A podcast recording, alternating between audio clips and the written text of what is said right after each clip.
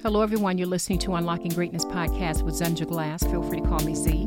The name of this podcast is going to be called Open the Door. Can you imagine for just a moment if you were to close your eyes and just imagine having enough faith to go all in, all in on the talents that God has given you? Just imagine for a moment if you can close your eyes and think through what is it that I really love doing? What is it that I really want to do? What are these talents God has given me? Can you imagine how your life would be if every day you get to do what comes naturally to you? And for those who may not know what I mean, think about it like this What would you naturally do every day if, if money wasn't an option at all? Money was not an option in any way. What is it that you naturally love doing or would want to do? You know, for me, I absolutely naturally love motivating people. I love writing. I love speaking and, and speaking life into others. I would do it every single day of my life if I could, if money wasn't a factor. What is that for you? Sometimes I believe we have our dreams locked in this closet, and I think for some of us, those dreams are starting to throw a tantrum. They're starting to throw a fit because and and I get it. Trust me, I get it. Life happens. We have bills, we have responsibilities. Some of us have children and families we have to take care of, right? Right? Some of us there's been unexpected situations that's happened or we're going through a very difficult time in life and it's just not the time in that moment. I get it. I totally get that life happens. But I think that there's many times we already have what's available to us, what we need to do. And sometimes, and not for all of you, you know, I think that we have to really be on guard against, I'll just say, the spirit of scarcity.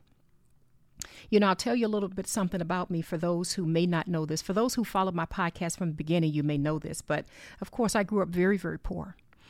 And I remember in one year, we, we moved 22 times in one year. I remember my mother, my sister, and I was just talking about this the other day. For most of our lives growing up, she took care of us off of $192 a month because she was on welfare. She was young. She had me it at an extremely young age. That's a story all by itself. But she was on welfare. And it took her almost 10 years to finish college, 10 or 12 years to finish college and get her degree and go on to be a social worker. And she's just an amazing, was an amazing, amazing mom. She's no longer with me now. But there's a there's a spirit of scarcity that can seek in at times.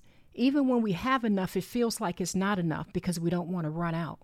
And some of you can probably identify with that.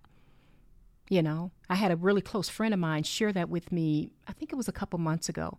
Uh, a business decision I was making, I was thinking of doing, and she said, "Z, you know, I, I think that you still have this fear with scarcity somehow that some kind of seeks in, and I think it has a lot to do with how you were raised."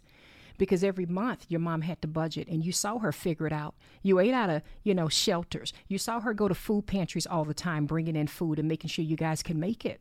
And so, even though God has changed your situation and, in the life of your children and your family differently, you, you still, there's still something in you that keeps you from going to that next level or doing that next step what God wants you to do, even when you can even afford to do it.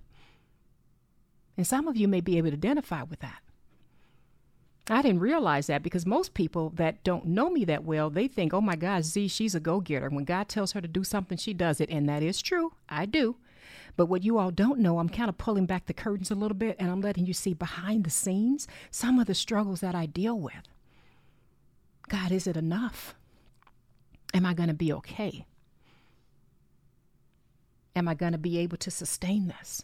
Now, some of it is being responsible because I think that before you go out and buy a field, uh, a field, you need to consider the cost, and that's even biblical. Before you build a house, you need to consider what the cost is going to be. So some of it is absolutely just being responsible and and, and, and, and, and making fiscally responsible decisions, but some of it is just this spirit of scarcity. So I'm talking to myself and I'm talking to you all at the same time. Are you dealing with that? Can you imagine for a moment if you went all in on the talents that God gave you? So many times we say we're waiting on God, and I can't help but wonder is God waiting on us? Is He waiting on us?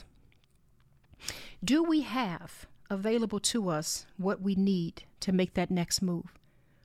but we're so heavily distracted and i'll confess that's that's my issue at times with just life itself and issues and things that come up we never can really settle in and do exactly what we need to do and get the task done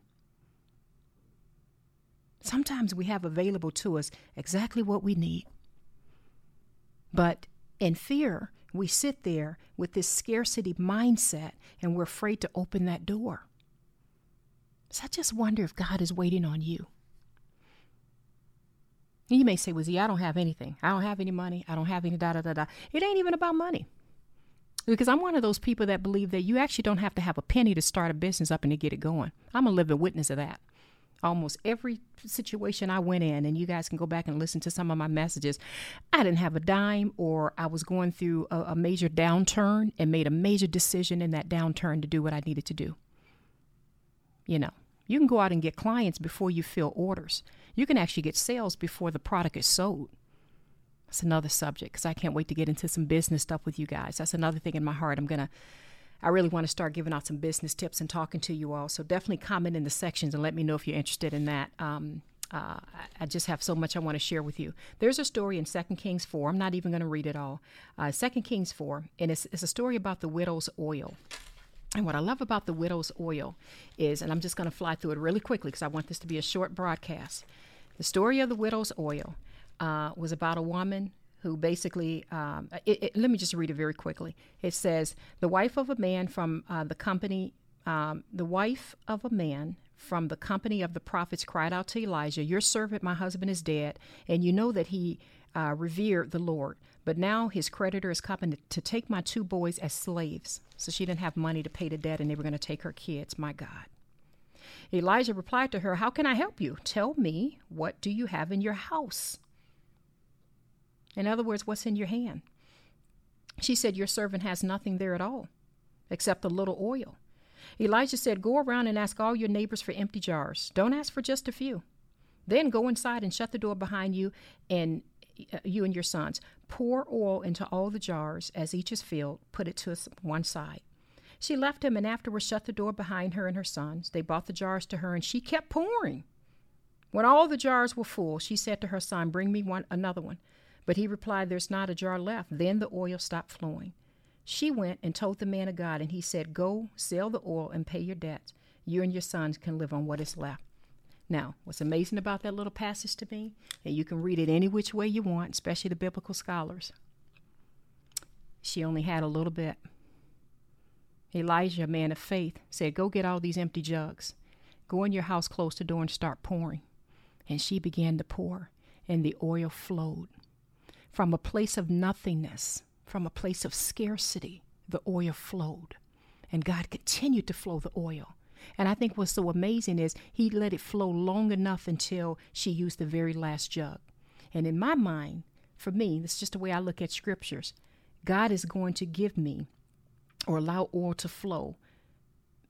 In many ways, I feel based on my faith in terms of how, how, how faithful am I that he can do it? Am I going to go get one jug or am I going to, go get 20? Am I going to take this little step or am I going to take this big leap?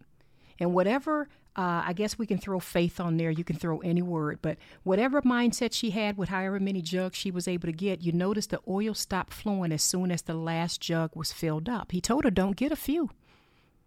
He didn't even tell her how many to get, he just said, don't get a few. Just marinate on that for just a moment. So, this is going to be a long broadcast. We've already talked about the parable of the talents. I think that was in Matthew chapter, was it 25? Um, and if you uh, haven't, if you don't know anything about that story, go back and read Matthew 25 and start in verse, uh, what is that, 14, the parable of the talents. And that's a parable that Jesus told. Remember that? When he gave um, these people, uh, one of them five talents, I think one, two, and one of them he gave one talent. And the one with the five and the two, they went and did something with it. They went and invested. They did some things. They they doubled the money. And and and and, and in the parable, uh, the the uh, owner of the field or whoever the person was was very proud. But the person that was given the one talent, you guys remember what that person did? Went out and hid it because he was afraid to do anything with it. And you can read the story to see what happened. And there's so many amazing stories in the Bible on people who thought they had nothing at all. But what I love about Elijah is he's like, Well, what is it that you have? She's like, This is all I have. And I know sometimes we feel that. God, this is all I have. That's it. I don't have anything else. And what's amazing is God doesn't use that as an excuse. He's like, we're going to use what you got. You only have one talent, use that. But God, what if I invest in this and I mess up and I have nothing? Use it. Use the talent and the dream that I've given you. When He made you, He put inside of you those desires and gifts within. And you know what it is because it's those things that you think about at night. It's those things that you go to and you're like, man, I just wish I would be able to do this. Some of you is painting, some of you is writing books, some of you is teaching or preaching, I don't know, um, or whatever, doing hair, uh, starting up a nonprofit organization, whatever it is. I know that there's something there. And I know we all get discouraged. And I know the economy has been left and right, and there's so many things going on in the world. I know that. I know.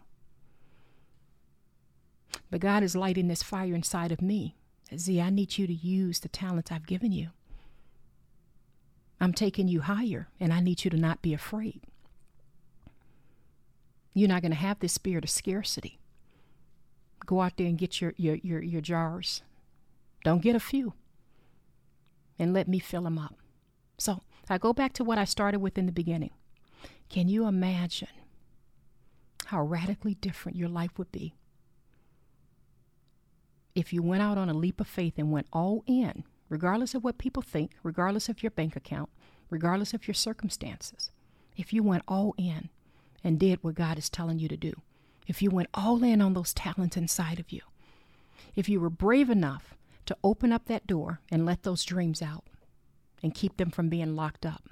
So, I just want to challenge you with this. Pray to God, Ask Him if the timing is right, because I do believe that there's a time and place for everything. The Bible even says that. But I think for some of us, perhaps, perhaps we're not waiting on God. Perhaps God's waiting on us to open the door. I love you all. This is Z with Unlocking Greatness Podcast. Bye bye.